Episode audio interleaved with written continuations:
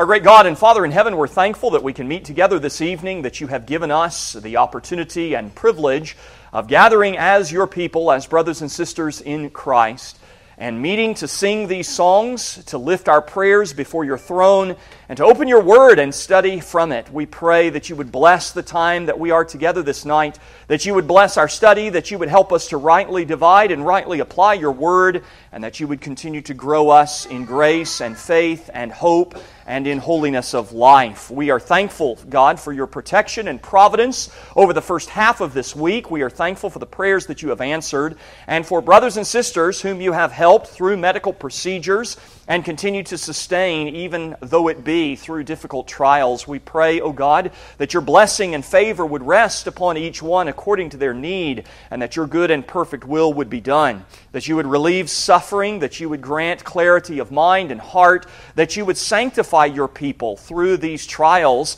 and show forth your power and goodness to us. We ask your blessing upon our nation, O God, that you would raise up God fearing men to lead us, that you would restrain the folly and overthrow the wickedness of those who do now lead us. We pray, O God, that you would put the fear of you within their hearts, that you would turn their hearts even as you turn uh, the water in its courses, that your good and perfect will would be done in this land. And we do pray, O God, that more and more you would awaken the citizens of this nation to see their need for you and the authority of your Son. We thank you, O God, that you have blessed us as a congregation. We pray that you would continue to do so, that we would grow in grace and in good works, that you would use this church as a bright light in this community and beyond this community, and that you would build up your saints and protect and sanctify your people in every place. Watch over us tonight and help us in this hour of study. We pray in Jesus, our Savior's name. Amen. Amen. You may be seated. We're going to start with three passages of Scripture tonight, and then you have some rough notes that uh, are not like the notes I normally give you. Uh, typically, I'll give you a manuscript or I'll give you an expository outline that kind of has complete sentences you can read and follow. What you have tonight is more a collection of quotations, bullet points, a couple of charts that I'm going to refer to as we introduce this next section of our study. In June and July, we took snapshots of early and medieval Christianity and Christian history. Uh, Dane and Caleb and I were rotating through that, and Dane and I did talk about possibly continuing that for a little bit longer, maybe even through the month of August. But it really was my plan once that summer period was over to move on into other themes. And so, what we're going to do tonight is we're going to start a series uh, on an optimistic eschatology. And this is a series that I've intended to do for some time and have been working toward, and uh, we'll, we'll have a little bit more to say about that uh, in just a minute. But to set the table for our study, I want to look at three passages one from the book of Psalms, Psalm 22, that we just sang, another from the prophets, Isaiah chapter 2, that we'll look at next, and then one from the New Testament, the Great Commission that you know well, uh, coming from Matthew chapter 28. So let me read those passages with you as we begin. Psalm 22, a psalm of the suffering of the Messiah and the conquest that he makes over sin, death, and the devil. Listen as the Lord speaks by promise in the latter part of this psalm, beginning in verse 27. All the ends of the world shall remember and turn to Yahweh, and all the families of the nations shall worship before you. For the kingdom is Yahweh's and he rules over the nations. All the prosperous of the earth shall eat and worship. All those who go down to the dust shall bow before him, even he who cannot keep himself alive. A posterity shall serve him. It will be recounted of the Lord to the next generation. They will come and declare his righteousness to a people who will be born that he has done this. And so we still do. God is still declaring the righteousness of the Lord, and in this sense, the righteous work of the Lord in salvation, his covenant faithfulness, his rescuing his people from sin by the sacrifice of himself, that is continuing to be proclaimed. But what is the promise? Verse 27 All the ends of the world shall remember and turn to Yahweh. All families of the nation shall worship before you. That's not a promise that every single person throughout the world or at any point in uh, human history is going to be a Christian in a true and regenerate sense. But it certainly is a promise of more than just a remnant of people from every nation turning to the Lord. It says more than just that. Let's turn now to Isaiah chapter 2. In Isaiah chapter 2, uh, promise and prophecy that you're very familiar with. Again, it's a different genre, it's a different type of literature. Listen to the first five verses of that chapter. The word that Isaiah the son of Amoz saw concerning Judah and Jerusalem. Now it shall come to pass in the latter days that the mountain of Yahweh's house shall be established on the top of the mountains and shall be exalted above the hills, and all nations shall flow to it. Many people shall come and say, Come and let us go up to the mountain of Yahweh, to the house of the God of Jacob. He will teach us his ways, and we shall walk in his paths. For out of Zion shall go forth the law and the word of Yahweh from Jerusalem. He shall judge between the nations and rebuke many people. They shall beat their swords into plowshares and their spears into pruning hooks. Nation shall not lift up sword against nation, neither shall they learn war any more. O house of Jacob, come and let us walk in the light of Yahweh.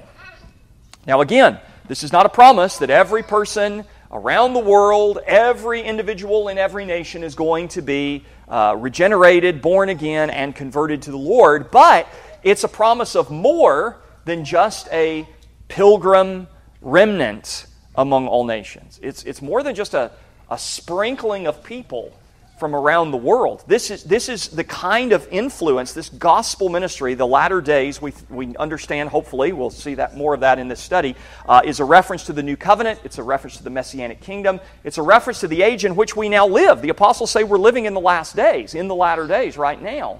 And in that time, what God is promising to do is send forth the light of the gospel, the truth of His word, with such power that it has a transforming effect upon the nations. So that things like wars are coming to an end. So that many people are going up to Jerusalem and saying, Teach us the word of God. We want to know His way. And then in the New Testament, Matthew chapter 28, and this is one of just many passages in the New Testament that we could look at and that we will look at, Lord willing, over the next several weeks. But this one you know very well, but I would remind you of it here in this context Matthew 28, verses 18 through 20. After his resurrection, immediately prior to his ascension, Jesus came and spoke to his disciples, saying, All authority has been given to me in heaven and on earth. Go therefore and make disciples of all the nations baptizing them in the name of the Father, and of the Son, and of the Holy Spirit, teaching them to observe all things that I have commanded you. And lo, I am with you always, even to the end of the age. Amen. Now, what is the command? It's not to make disciples of people from within or among the nations. It is literally to disciple the nations. It is to make the nations disciples. Now, you, you know, you, maybe you know a little Greek, and you could say, well, Pastor, nations there really just means the Gentiles. Right, fine. So Jesus says, go and make the Gentiles disciples. Now, that doesn't promise that every single non Jewish person is going to become a Christian. But it does promise far more than just a handful of people representatively from each nation and tribe is going to be converted. The plan of the gospel, the Great Commission, is an extension, it's an interpretation, it's an application of the dominion mandate. Go, be fruitful, multiply, fill the earth, and subdue it. What are we supposed to fill the earth with? We're not supposed to fill the world with unbelievers. It's not just a promise of, you know, biological reproduction. It's not just saying go out and have a bunch of babies so that the world can be full of people that do not know God. That's not what it's saying. It's saying fill the earth and subdue it. Subdue it to who? Subdue it to you? Subdue it to Christ. Baptize the nations and teach them to observe Jesus as Lord because he's Lord not just in the church, but he has all authority in heaven and on earth. Now, Several weeks ago, it might have been a couple of months ago, uh, someone came to me and said, You know, I know we have this optimistic eschatology, but what would be like the one good book, a simple, short primer on eschatology that I could read and kind of understand better the biblical case for it? Now, I have stacks of books on this topic in my library. I have, I think, a lot of books that I've read on this subject over the years. And I have some that I really do like that I don't think are particularly difficult. Depending on what question of eschatology you have, I might recommend one or another. Uh, you know, if it's just a general uh, overview of postmillennialism that you want, I would probably say that Keith Mathison's book, Postmillennialism, uh, is the one to, to go to there. But, but you know, I, I didn't have exactly what this person was looking for. I mentioned to them, I, I just ordered another book that might be it, and it arrived, and I read it, and I thought, nope, that's not it. Uh, and, and then I remembered that about three years ago, when I was finally coming to terms with and about to come out of the closet as a postmillennialist, um, I remembered that I'd come home one day and I'd, and I'd asked myself the question if someone asked me, Why are you postmillennial in your eschatology? What would I say? And I thought, I wonder how many reasons I have. And I sat down and I very quickly outlined 15 reasons that I felt like were pretty substantive, that were exegetical and theological, that, that were pretty substantive. In fact, you have those 15 reasons at the end of your outline. And they're going to form kind of the basis of the outline of our study, and we'll talk more about how we're going to use that a little bit later. And I thought, well, you know, that would, that would make a pretty decent little study just introducing the theme of an optimistic eschatology. So that's been sitting in a file in my computer for about three years, and I thought, you know, maybe since I don't have exactly the book to recommend at this point, not, to, not that there's any shortage of books, and not that there's even a shortage of good books on the topic. Many of you have read some very good books on this topic already. But I thought maybe we ought to just have a class on this question. And so that's what we're going to begin tonight. We're going to talk a little bit about what it means to have an optimistic eschatology. Now, in the context of that, we're going to be using some theological terms that we're going to need to define tonight and that I'll remind you of as we go through the study over the next several weeks. Uh, I am going to be advocating for something that's typically called postmillennialism.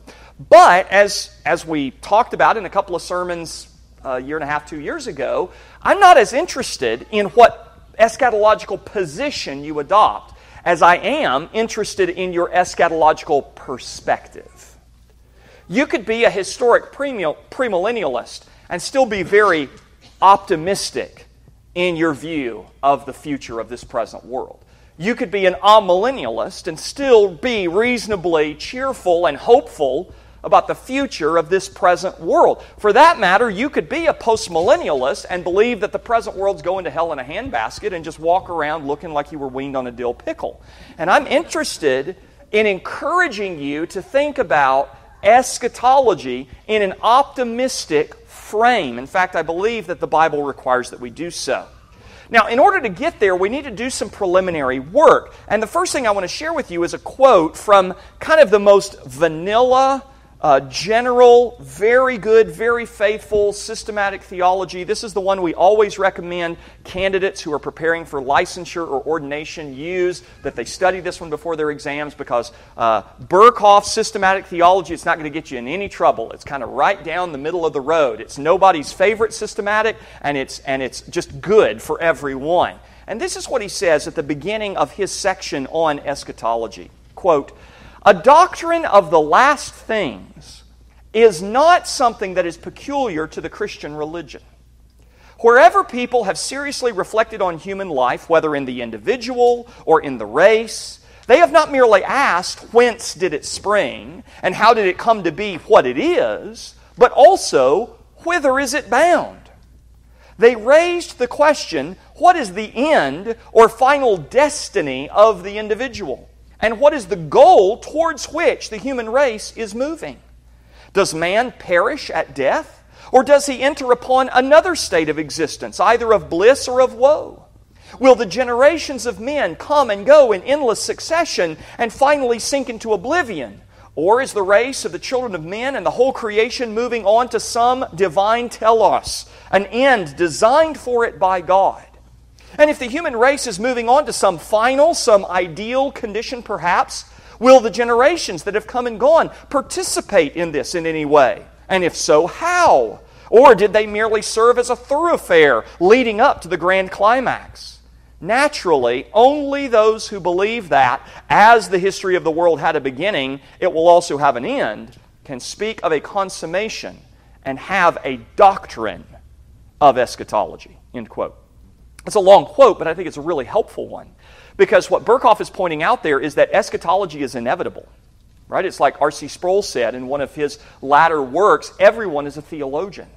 Everyone is a theologian.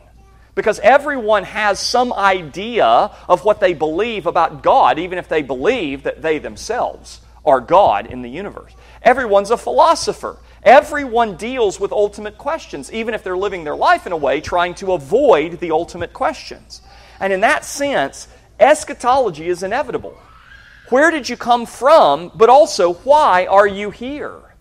What's the goal? What's the purpose? What's the end toward which your life is moving? And what will that end be like? And not just you individually, but of the human race, of this world, of the universe as we know it. And these are the questions that eschatology deals with. Now, this is not going to be a series of studies on eschatology as a whole.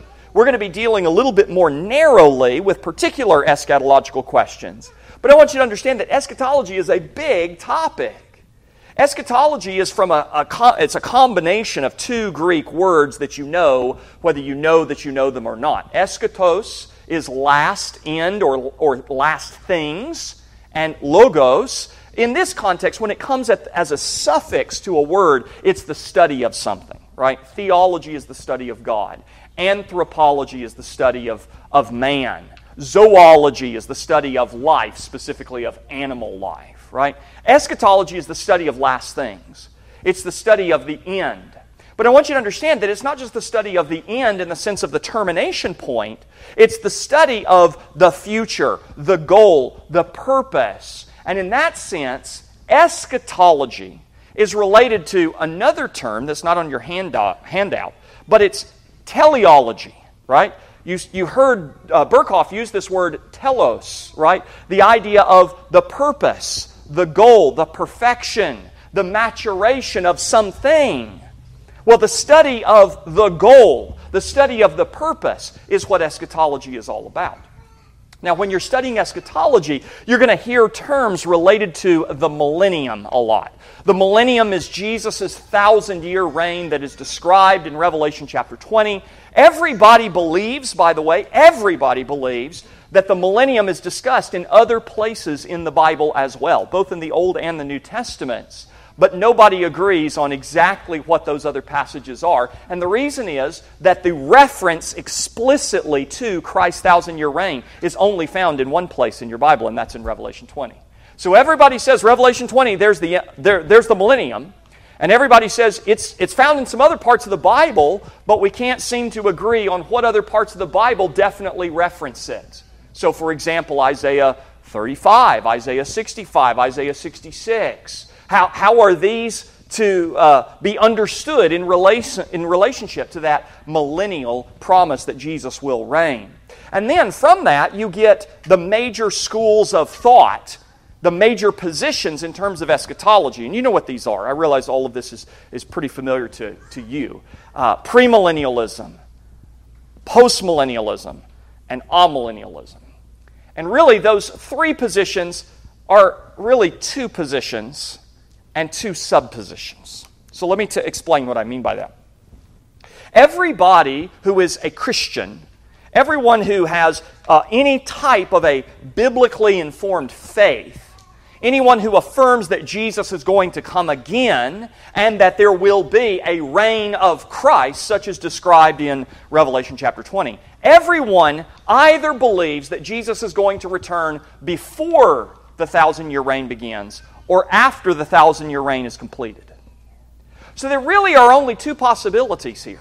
You are either a premillennialist or a postmillennialist. If you're a premillennialist, you believe that Jesus is going to return and then the thousand year reign is going to begin. If you're a postmillennialist, you believe that the thousand year reign is going to happen, whatever it looks like, whatever form it takes, it's going to happen, and then Jesus is going to return at the completion of it. Those are the two basic positions. Now, each of those positions has two forms. And so if you, if I, I, need my whiteboard. I really thought about teaching on the floor and just using my whiteboard tonight because I think in dry erase marker. But you could just imagine this in your mind, or you could flip your hand out over and you can draw this out with your pen, right? If you're thinking about these two possibilities, premillennialism and postmillennialism, well, there are two types of premillennialism and there are two types of postmillennialism. Now, in fairness, that's, that's still too general, right?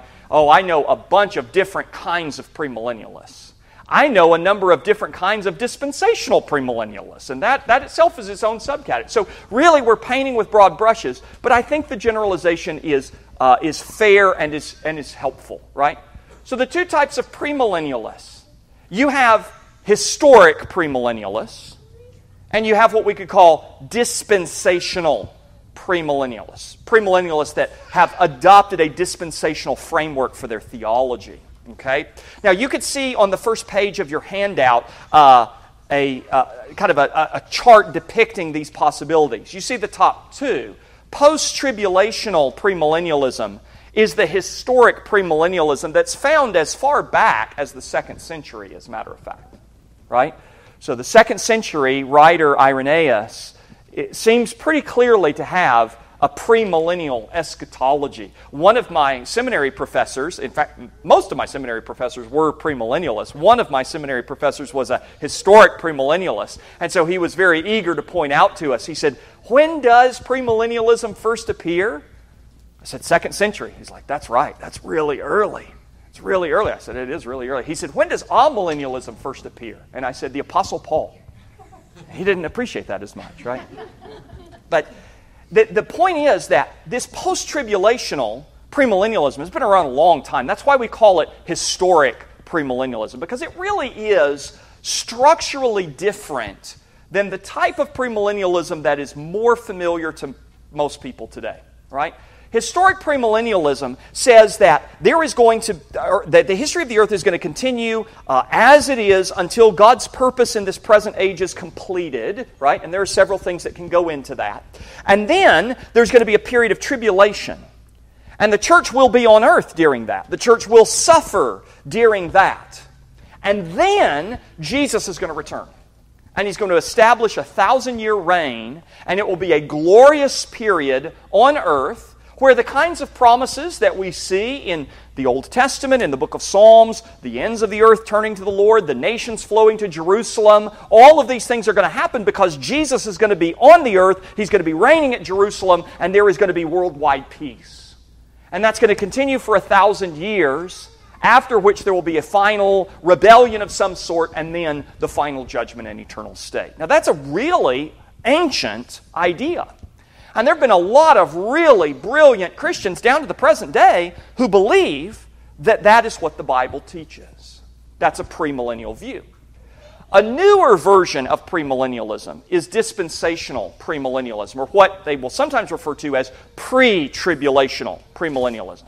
Uh, now, Dispensationalists will claim that their version of premillennialism goes all the way back to the early church. They will claim Irenaeus and other writers as if they themselves affirmed what the modern dispensationalists do today. But, it, but in fact, there's really no evidence to support that, and a considerable amount of evidence to the contrary.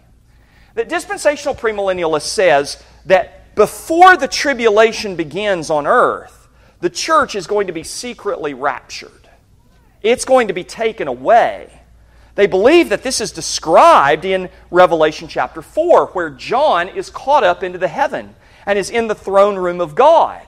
And they believe that Revelation chapter 4 to chapter 19, the church is not on earth during the events uh, that, uh, uh of that period. There's a seven year period of tribulation in which there is great lawlessness and great suffering and just tremendous rebellion on earth.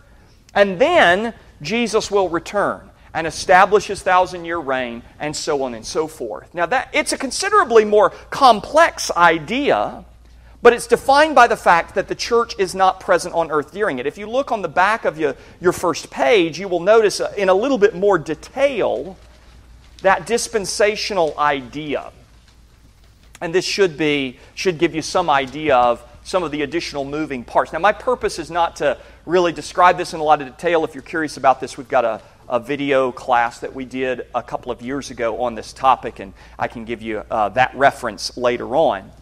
But you have two types of premillennialism premillennialists who believe that the church is going to remain on earth until Jesus returns and they're going to go through the period of suffering and tribulation, and premillennialists who believe that the church is going to be taken away and is going to escape the suffering and tribulation. And you might imagine, well, it doesn't really matter very much which of those ideas you believe, but I used to think that too, and I have become convinced to the contrary because I've taught so many classes now with dispensational premillennialists who maintain without any embarrassment that they are hoping, trusting, looking toward the rapture as their Christian hope.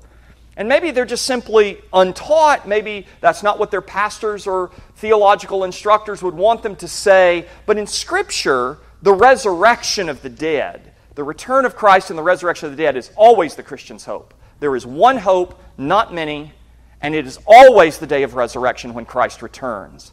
And I would say that it does seem to make quite a difference because when I have studied the book of Revelation, for example, or different parts of the prophets with my dispensational friends, and they find out that there may not be a biblical basis for that rapture where the church is taken away and spared the experience of tribulation, I have found them greatly dismayed. In fact, I've had some of them say, but maybe I won't remain faithful if I have to be on earth during the tribulation. I think, why exactly did you think that you were going to remain faithful before the tribulation? I mean, that would raise some questions about their understanding of perseverance and what lies behind that, what enables that. So I do think it matters what you believe about that. That doesn't mean that dispensational premillennialism is heresy. I'm not saying that these are false brothers. I'm just saying that theology matters. And what you believe about the future informs the way that you are living in the present. I believe that a lot of the cultural problems that we are having is the result of the proliferation of a theology that is fundamentally dualistic and Gnostic in the American church. That says we have sacred and secular spheres, and they are airtight compartments. The church is to stay in her lane, and that does not involve the work of the common kingdom. And you don't want to polish the brass on the Titanic. The ship is going to hit an iceberg and it's going to quickly sink. So, what is the point of waxing the floors? Now, not everyone is consistent with those implications of their theology, but I do believe many Christians have been consistent with that implication of their theology, and I think it has led to the weakening of the church and the loss of cultural influence that has given rise to the kind of rabid, rampant secular pluralism that we have today. So theology does matter. So we've got two versions of premillennialism over here. And then we got two versions of postmillennialism as well. Remember, postmillennialists simply believe that Jesus is going to return after or at the end of the thousand year reign. Now, the postmillennialists are not as wed to the idea that the reign of Christ has to be exactly a thousand years. There might be some who would believe that, some postmillennialists who would affirm that. There have been historically. Most postmillennialists are going to say that that thousand year reign is probably a figurative number like every other number in the book of Revelation. Remember that Revelation is the book that in chapter 1 tells us there are seven Holy Spirits. Now, I don't think anybody believes that there are nine persons in the Trinity. You couldn't even call it the Trinity if there are nine persons in it, right? So we recognize that Revelation uses figurative numbers. And so I think most postmillennialists, maybe not all, but most postmillennialists would say that thousand year reign is a description of a really long period. It's a long, it's a thousand years. It's not, it's not seven days, right? It's not a few months. It's, it's a thousand years. It's a long period of time, however long that actually proves to be. And Christ is going to reign during that period, and his reign is going to be associated with the gospel conquering the nations, conquering the world, going forth like that rider on the white horse in Revelation chapter 6, riding out, conquering and to conquer. And the postmillennialist believes that at the end of that period, Jesus is going to return. Now, we said there are two basic types of postmillennialists who believe this. One are called postmillennialists, and one are called amillennialists. Now, amillennialists are they have a long pedigree. Augustine is usually recognized as kind of the first definite amillennialist in church history. So the fifth century, that's what that's what my church professor wanted me to say, right? He wanted me to admit that amillennialism was a lot more recent than historic premillennialism. Usually Augustine is, is regarded as the first true amillennialist in the history of the church, but it also is an ancient idea. Amillennialism, the name itself, the ah prefix, means not a millennium, right? That there's not a millennium. That's really kind of a misleading name. Uh, amillennialists don't deny that there's a thousand year reign of Christ. But what they affirm is that that reign of Christ is over a spiritual kingdom that is largely invisible, not entirely, because the church represents visibly that kingdom of God in this world. But that that spiritual kingdom runs parallel through human history with the kingdom of darkness. And so an amillennialist will typically say, 1 John chapter 5 says, the whole world lies under the sway of the wicked one. And so the world on one side is the kingdom of Satan. And then the kingdom of Christ on the parallel track is to be distinguished from it. Now, amillennialists believe that the kingdom of light is going to make progress during the reign of Christ prior to his return, and that the kingdom of darkness is going to also make progress. In other words, that there is going to continue to be a struggle that the church is going to succeed in her mission. I want to be very clear about this. She's going to succeed in her mission. She's going to evangelize the nation. She's going to go forth into all the world. There are going to be people from every tribe, tongue, nation, and language that ultimately are saved because that is God's purpose. But at the same time, the kingdom of darkness is going to continue as well. And the church is always going to have, to some extent, a pilgrim identity, an exile mentality a remnant within the larger whole. Now, this theology is very deeply embedded in Reformed circles. It was not always that way. Postmillennialism was by far the historic and dominant position of Reformed Christians up until the middle part of the 20th century. And why would that have changed? Well, I think you can largely associate that with two things. One, the social gospel in the early part of the 20th century that was the fruit of liberal theology. And we saw the very negative effects of that social gospel that now took a transformative approach to the gospel and said the gospel is not about the cross.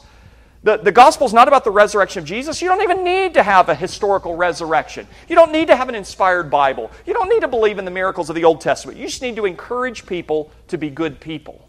You just need to pursue world peace, not world evangelization, but world peace. Well, we saw that, and I think it drove a lot of people away from a post millennial perspective. The second thing, of course, was two world wars. If Jesus is on the throne, if he's reigning right now, if he has all authority in heaven and on earth, the nation should be stopping wars, not starting world wars. We shouldn't be escalating death, we should be diminishing death. And so, in many ways, that historical experience, I think, drove many people away from a more optimistic eschatology. And so now you see in a lot of Reformed spaces, not all by any means, a lot of Reformed spaces are dominated by amillennial thinking. Now, to say that amillennialism believes that the church will always, to some extent, be a remnant, will always be in exile, that this world is not my home, and that I am standing in distinction from the world which is under the sway of the wicked one, does not mean that all amillennialists have to be pessimistic. It doesn't mean that. It certainly doesn't mean that all amillennialists have to believe that the church is going to fail in her mission or mandate. But it does mean that all amillennialists have to believe something about that mandate that is substantively different than what all of the other postmillennialists believe. In an amillennial frame, the expectation of the Great Commission is not that the nations will be discipled but rather that people from every nation will be discipled. Is not that the nations in general, as a whole, are going to flow to Christ, are going to remember and turn to the Lord, but rather that elect persons from every nation will turn to Christ, remember, and serve the Lord. And so the amillennialist is going to understand the Great Commission and the dominion mandate and the relationship of these ideas in the progress of redemption a little bit differently than their other postmillennial brothers. Now, what we just call postmillennialism today, recognize that these distinctions are, are really only a little more than 100 years old. Uh, prior to the beginning of the 20th century, you basically had premillennialists and postmillennialists. And you had some postmillennialists that were more optimistic and some postmillennialists that were a little more pessimistic. And the ones that were a little more pessimistic were, we came to call amillennialists. And the ones that are a little more optimistic we came to call just postmillennialists. Well, most postmillennialists, as they describe themselves, believe that the promise of Scripture is that the world is going to be won to Christ. Not every person in the world and not every nation in such a way as every nation becomes a truly regenerate and holy people. In fact, what you might see in many of the nations is something like what you see in the book of Jonah, where Jonah goes and preaches destruction to the city of Nineveh. What does the king of Assyria do? He calls on the people to repent in dust and ashes and call upon Yahweh that he might be merciful. Now, do you believe that every Assyrian sitting in dust and ashes, repenting, praying, fasting, was sincere in that behavior? I, I can't imagine that they were. But did Nineveh repent before the Lord? Yep, they did. They did. And they are by no means an, uh, an, an outlier in that regard. There have been many nations and many cities who have done similar things throughout the history, not only of Scripture, but the history of the world.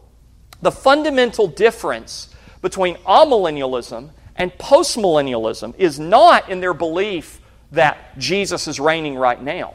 Premillennialists will say Jesus is not reigning now.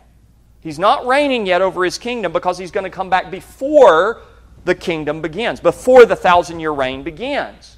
Amillennialists and postmillennialists both agree Jesus is reigning right now. He's on his throne. He has all authority in heaven and on earth. The gospel's going forth and it's conquering the nations. God's will is being accomplished. The difference is in the scope of that promise. How far is the gospel going to make inroads into the world which lies under the sway of the wicked one? Are the nations going to be converted? Or are only people from the nations going to be converted? And there's another implication in that. If you are an amillennialist, you can readily believe that Jesus might return at any moment. It could be this evening, it could be tomorrow. It could literally be at any moment because you don't know when the requisite number of elect converts has been reached that we've got the last one and now now it's over Jesus comes back and we go to judgment in the eternal state. But if you're a postmillennialist, you're probably going to believe that Jesus' return is not for a long time yet. And you might think immediately, well, Pastor, isn't that kind of a dangerous and unbiblical idea? I mean, uh, doesn't the Bible tell us to watch and be ready? Yeah, yeah, it does. It does. And there's two things to say about that that we'll have more to say about as we continue this series. The first thing to say is that context matters. And the passages that you're thinking of where the New Testament is telling disciples to watch and be ready, are talking about a very specific day of judgment, but it's one that's already passed for you and me. It's typically looking at the judgment of Jerusalem in AD 70. And that's the day of the Lord and the day of the Lord's coming that the disciples were told to watch and be prepared for. So context matters. We don't want to simply take those instructions and rip them out of context and apply them to ourselves in an inappropriate way. Because, for example, the same instructions tell us that when we see the city of Jerusalem surrounded by armies, we are to flee to the mountains. Well, are we still waiting to do that? And do we need to have a go bag ready so that when we see on CNN that Jerusalem is surrounded by somebody's army, that we can go flee to the mountains of Judea? Right? That doesn't seem to make sense, right? Context matters. The second thing to say, though, is that there is a difference between a posture of watchfulness and readiness and an expectation that Jesus' return is just around the corner. There is a difference between a posture of watchfulness and readiness. That is something that all Christians are to have. Because I don't know when Jesus is going to return, but I know that I could kick off at any moment. I mean, it could be this evening, right? I could fall dead while I'm standing right here in front of you tonight. And I want to live as a man who is prepared to step from this life into eternity. I want to be prepared to blink, and the next thing I see is the face of my risen Savior. And so I want to live every day as if I were ready to be called to stand before the Lord and give an account of my life. And that doesn't necessarily depend on when Jesus is coming back or how that figures into the future history of this world. I need to be watching and ready at all times because that's the proper posture for the Christian. There's a basic difference between postmillennialism and amillennialism in terms of the level of optimism with regard to that mission. How far is the gospel going to go? How great will we see these promises reach? Will we see the earth subdued? In other words, you could frame the question this way The world lies under the sway of the wicked one, but is it supposed to? And is it always going to? So, those are some of the questions that you can have in your mind as we're beginning this study right now. You'll see on that second page, the back page of your handout, these two other charts, one of which lays out kind of a dispensational premillennial view, and the other of which actually works whether for amillennialism or postmillennialism, the only difference between those two being the extent to which the gospel prevails in the present age. So, is that thousand years uh, just a description of the entire church age? Is it a description of the, of the last period after the gospel has largely won the nations for Christ? You'll, you'll find postmillennialists that disagree about that. But Jesus is on his throne right now. His kingdom has been established. And what does the Bible say? His kingdom is like leaven that you hide in a lump of dough, and what happens? There's just a little pocket of yeast that forms, and the rest of the dough remains unleavened, right? No. No. You hide the, you hide the leaven in the lump of dough, and the whole loaf is leavened. Right? That's, that's the picture. That's the promise. Or the, the rock that is cut out without hands in Daniel chapter 2 that grows into a mountain, and then that, that, that rock smashes. You remember the empires, the, the Babylonian, the Medo Persian, the Greek, the Roman empires, the image in Nebuchadnezzar's dream. It smashes the empires and it grows into a mountain, and then the mountain grows until it fills the entire earth. So that's, that's what we believe is happening right now. But an amillennialist is going to see that in a little bit more spiritual terms, maybe more figurative terms, and a postmillennialist is going to see that in a little bit more earthy terms, a little bit more physical terms. Those are general distinctions. Now, um, don't have a lot of time, but let me press forward just a little bit. We need to make a point about the boundaries of Orthodox eschatology. Because when we talk about disagreements and debates among Christians, it seems like eschatology is the place where a lot of Christians believe you can believe whatever you want. And that's just not true. That's just not true. We have all kinds of disagreements about a lot of things that the Bible teaches disagreements about predestination, disagreements about church government, disagreement about the subjects and mode of baptism We've got disagreements about eschatology as well. But the fact that there are some areas where we can have disagreements and yet maintain biblical fellowship and a, and a, a shared confidence in the authority and sufficiency of God's Word doesn't mean that you could just believe whatever you want. And there are certain boundaries that we need to recognize. For example, there is a doctrine known as full preterism. It's called by other names realized eschatology, the AD 70 doctrine, that suggests that all of the future prophecies in Scripture, including in the New Testament, are fulfilled by the Roman destruction of Jerusalem in AD 70.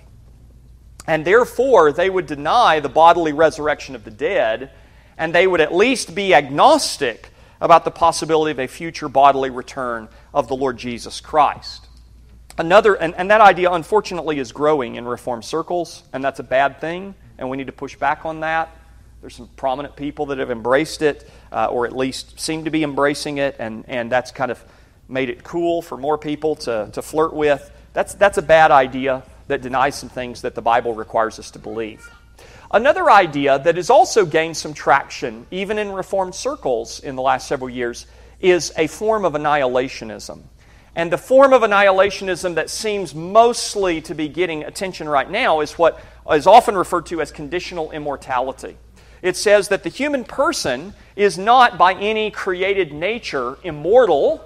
his soul is not immortal, that immortality is the gift of grace. And that means that the souls of the damned, though they may go to hell for a period of time, though they may suffer for a time uh, in, uh, in, uh, uh, you know, in a manner commensurate with their evil, they will eventually cease to exist. They will eventually pass out of existence.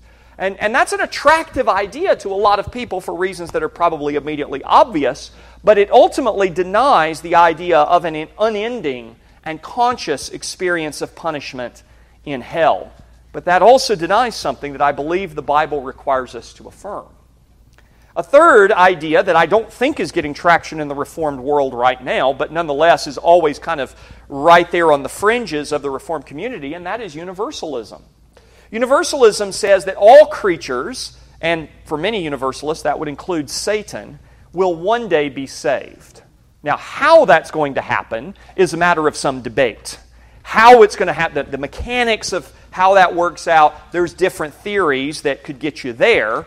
But it, it's an attractive idea, isn't it? I mean, if we want to be optimistic in our eschatology, if we want to believe that the gospel is more powerful than sin, that the work of Christ is more powerful than the human will or the rebellion of Satan, that, that's kind of an attractive idea. If we believe in sovereign grace, we certainly believe God could save every single person, and maybe one day He will. Except that universalism really denies the repeated affirmations of Scripture that the damned will remain impenitent in their rebellion and consequently will continue to experience the punishment of hell. What I've given you on your handout is what I refer to as the four eschatological minimums on which all Bible believing Christians ought to agree. Maybe you could add to this, maybe you could say there's something missing here or something that ought to be broken down a different way, but it seems to me these are the four that need to be on the list. One, that we affirm Christ's future visible return to earth. And by visible, I mean bodily. He's not coming back uh, metaphorically, He's not coming back uh, in some kind of figurative manner. He's coming back to earth. Amen. And he, uh, he will be seen. He's coming bodily again. Secondly, we affirm the future bodily resurrection of the dead. The idea of the resurrection of the dead is not a biblical motif merely. It's not just figurative language for some spiritual event. It's an actual thing that's going to happen one day. We've preached a lot of sermons on that, especially around Easter. Third, we affirm the future final judgment of the entire world. There's a sense in which when a person dies, their eternal state is already manifest. And yet, the Bible, I believe, requires us to believe that one day all people will be gathered before the throne of God, and Christ will administer judgment, welcoming the saints to everlasting joy and banishing the wicked to the punishments of outer darkness.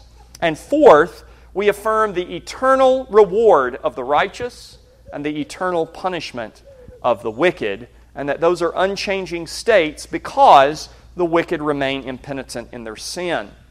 Now, I would like to add a fifth point to this, and I would like to say all Bible believing Christians also affirm that they are optimistic about the future of this present world. It seems like we ought to be able to agree on that. However, we draw out our millennial position, whatever we think about the mechanics of how we get there, I'd like to say that all Christians are optimistic about the future of the present world, but of course I can't say that. All Bible believing Christians are optimistic about the future, but many of them are optimistic about the future because they believe that God's going to destroy this world. He's going to get rid of the problem, and then things will be better after that. We've got about five or six minutes. Let me, let me finish up with one other idea about why this is important and then kind of walk you through the plan moving forward. Gerhardus Vos is well known for saying that eschatology precedes soteriology. Soteriology is the doctrine of salvation, it's the study of salvation. Eschatology is that area of theology that often gets tacked on to the end right? It's the last chapter in the Westminster Confession of Faith. It's the last chapter in every book of systematic theology on my shelf. But Vos would argue that actually salvation begins with the end in view. And that if you don't have the end in view, you can't know where you're going. The, you know, the scene, I haven't referred to it in a while. I've referred to it a lot, but it's been a little while, so I can tell it again, right? You've read Alice in Wonderland, I'm sure, not just seen the Disney movie. And so if you've read, uh, Alice comes to a fork in the road, and the Cheshire Cat is there, and she asks, Which way am I to go? And the Cheshire Cat asks, Well, where do you want to go? And she says, It doesn't really matter. And the cat says, Then it doesn't matter which way you go. Because if you don't know where you want to go, it doesn't really matter what road you take, right? You could drive to the east or to the west or the north or the south. It doesn't matter. You just want to go somewhere. Well, you just go wherever you want. But God has an end in view, He has a purpose in mind. And so, in that sense, the Bible's entire discussion of salvation is in the context of eschatology. And that's true, by the way, in Genesis. I, we'll see how, how much time we have to unpack this, but I think it's significant that Genesis chapter 2 lays out an eschatological view of man, his creation, his purpose, his destiny. Genesis 3 is the fall and God's provision for forgiveness and redemption. Eschatology comes before soteriology. In fact, uh, Vos says that, that in Paul's writings, Paul writes about salvation, and what he writes, quote, derives its pattern from the eschatological scheme. In other words, the way that he talks about salvation is based upon his understanding of God's plan for the world and human destiny. And so R.J. Rushdoony said it this way uh, in a little book a number of years ago. Quote, eschatology, the doctrine of last things, is also the doctrine of first things because it is concerned with the goal of history. Of necessity, goals determine present day action.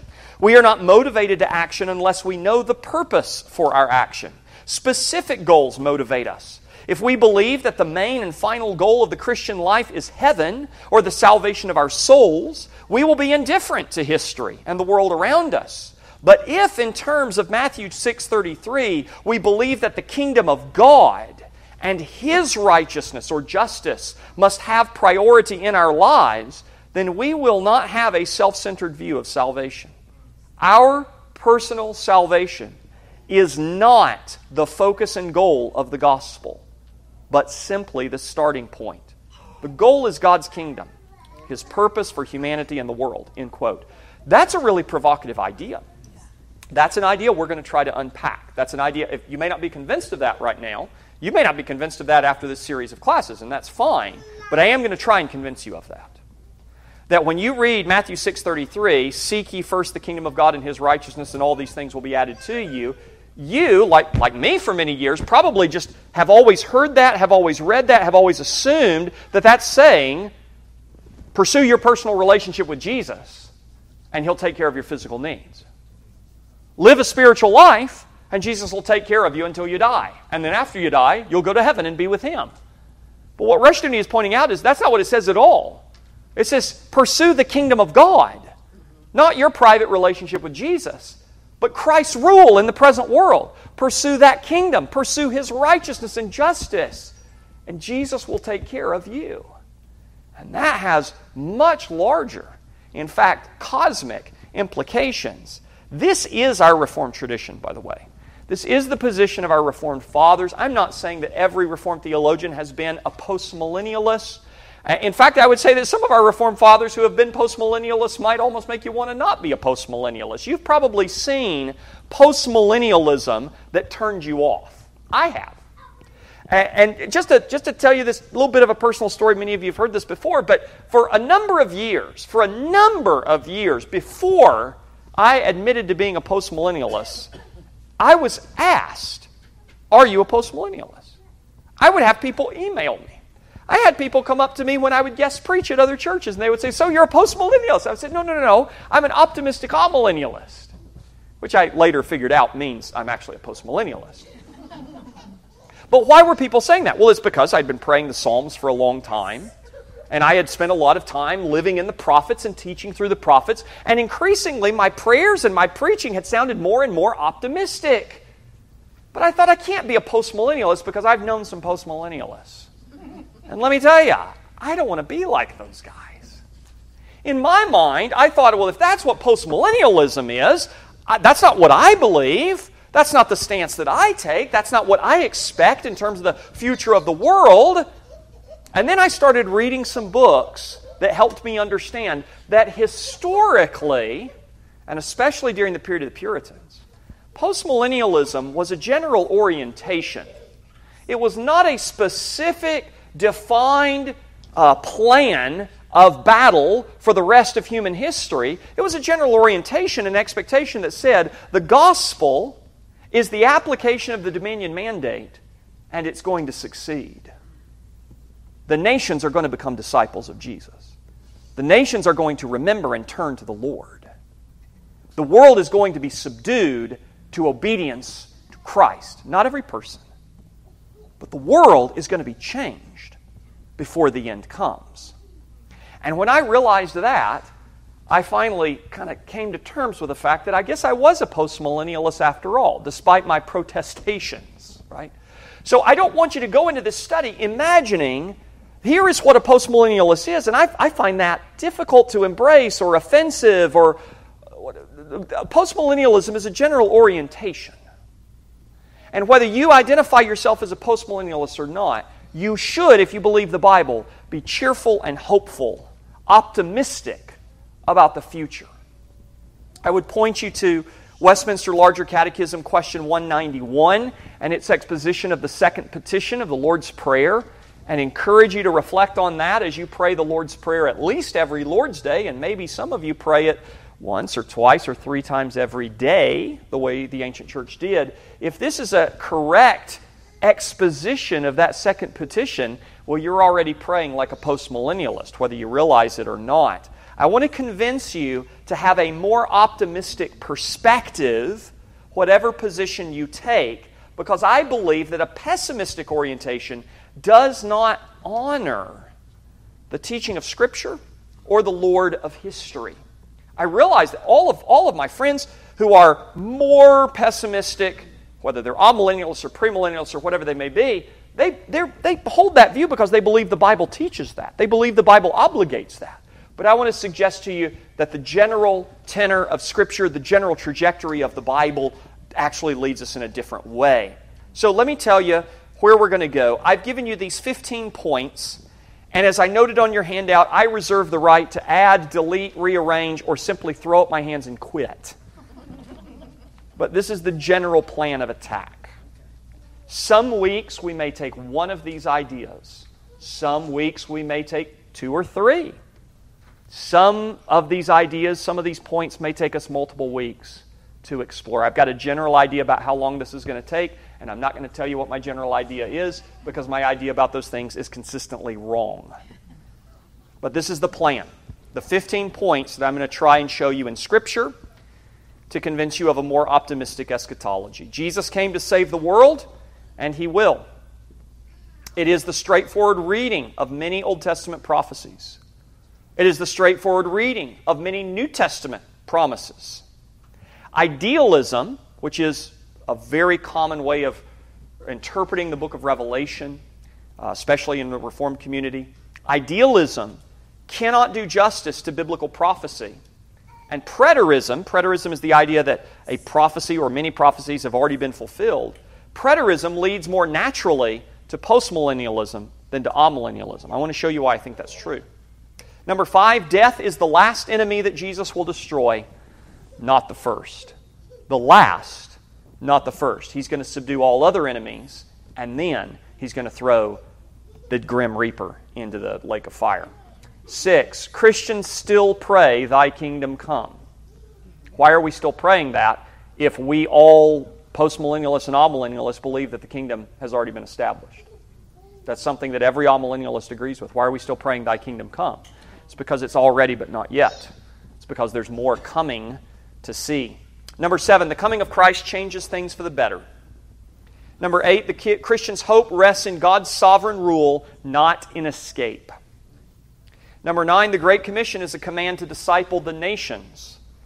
Number 10, God's covenant of grace extends for a thousand generations, and we're not even close to that. Number 11, the kingdoms of this world are becoming the kingdom of our Lord and Savior. Number 12, the conversion of the world need not fit our preconceptions. Number 13, progress is perceived by global history, not local current events. Number 14, all amillennialists are postmillennial. And number 15, biblical eschatology, though realistic, is always optimistic. So, those are the 15 points that I'm going to try and walk through with you over the next several weeks.